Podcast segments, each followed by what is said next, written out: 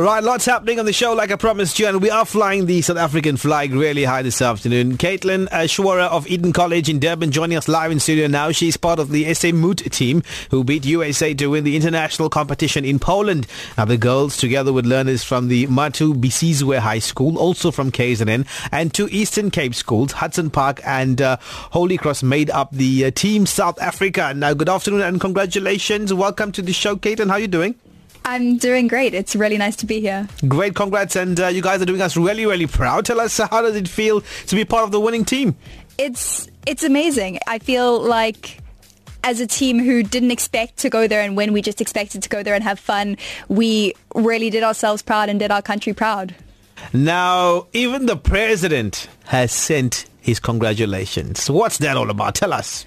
It's kind of mind blowing. Um, I don't think any of us feel like we're big enough to be recognized by the president of South Africa, but it was amazing seeing the statement that he made. I, we all got it separately, like our teachers sent us links to the article, and it it was an overwhelming experience seeing that the president had recognized that.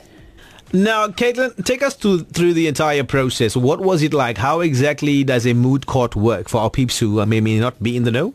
So for the International Schools Moot Court, you get a case. And for us, it was the scene of conflict in Tabernath within the last decade. Right. And Tabernath was a made-up country. Mm. And we got given resource packs, so you get a number of laws that you can reference, um, a number of cases that have already happened within the ICC that you can reference, and you create a case from there. So we had one week of training in Pretoria, all together, the kids from the KZN uh, delegation and also from the Eastern Cape. And we got together for a week and trained really, really hard with a team of really amazing coaches. And then we went to Poland and we had six preliminary rounds and then one final round. Now, what do you think helped Team SA secure the win? I think it was definitely our coaching team. Um, we all worked really hard, but I think without them, we wouldn't have known what we were going into. None of us had ever mooted before, and having the amazing coaching team that we did, headed up by Keketso and Yambeni in Pretoria, was an opportunity that none of us expected and that definitely pushed us over the top. Now, speaking of coaching and teams and educators as well, let's uh, a chat to teacher and coach Chantal Sunpath. Good afternoon. Welcome to Lotus FM. How are you doing? Good, thank you. Now, Chantal, how do you feel about the girls' performance? I'm extremely proud of how far they've come. I think they've worked so hard to get here and they've done it just with such grace. I know they were pushed to their limits, but they've really just shone right through. So if you want to show some love for uh, Caitlin right now, and uh, obviously the team 0716137803, our studio WhatsApp line. Now, Chantal, uh, does it motivate other young learners as well in terms of uh, what just transpired? Uh, it is definitely a big motivation, particularly with the fact that they've got so much recognition um, globally. And I think that as one of the major factors in inspiring children, but I also think they have to know just how difficult and just how hard the girls have had to work to get to the final of this competition. They really were pushed to um, their mental extremes in order to be able to challenge the competition the way they did. Now, what's the importance of being familiar with current events, especially for the young people and the youth?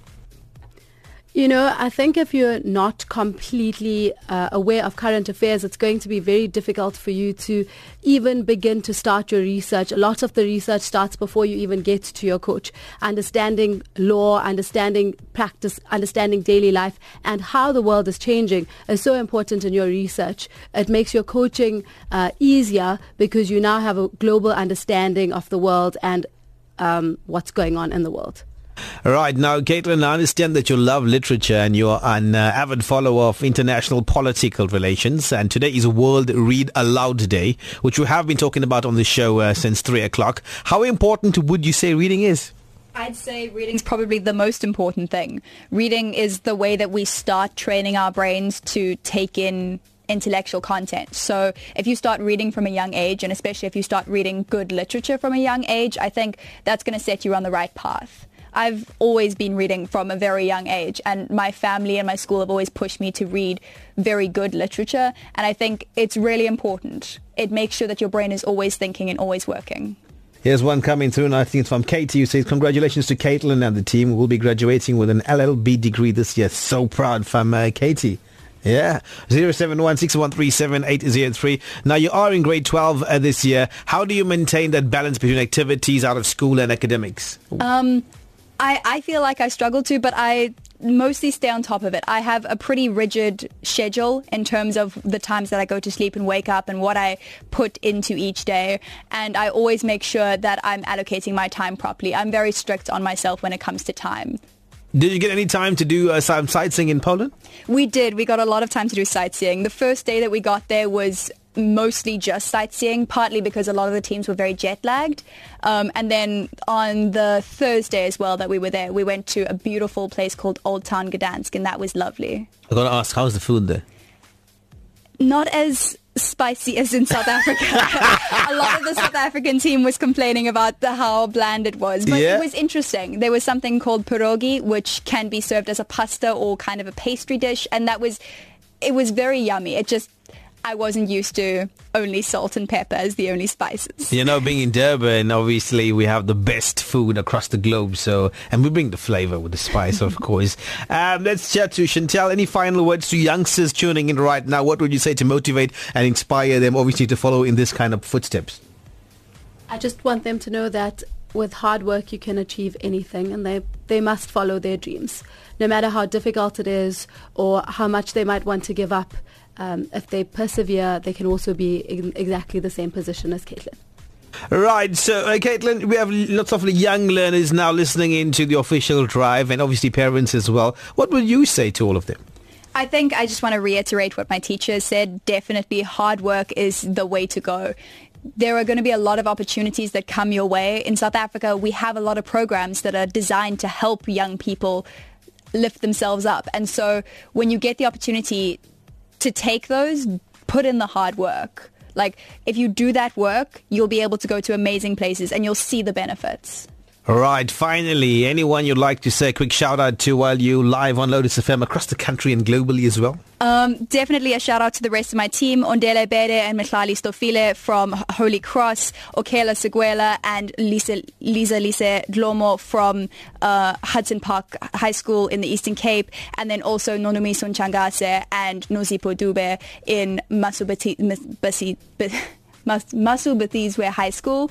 And a big shout out to my to the two main coaches, Kaketso and Yambeni, and then the rest of our coaching staff. They were amazing. We couldn't have done this without them. Great stuff. Chantal Sunpath, teacher and coach, thank you very much for joining us live on Lotus FM. Uh, Caitlin Schwarer of Eden College in Durban, thank you very much and all the best. And once again, congratulations.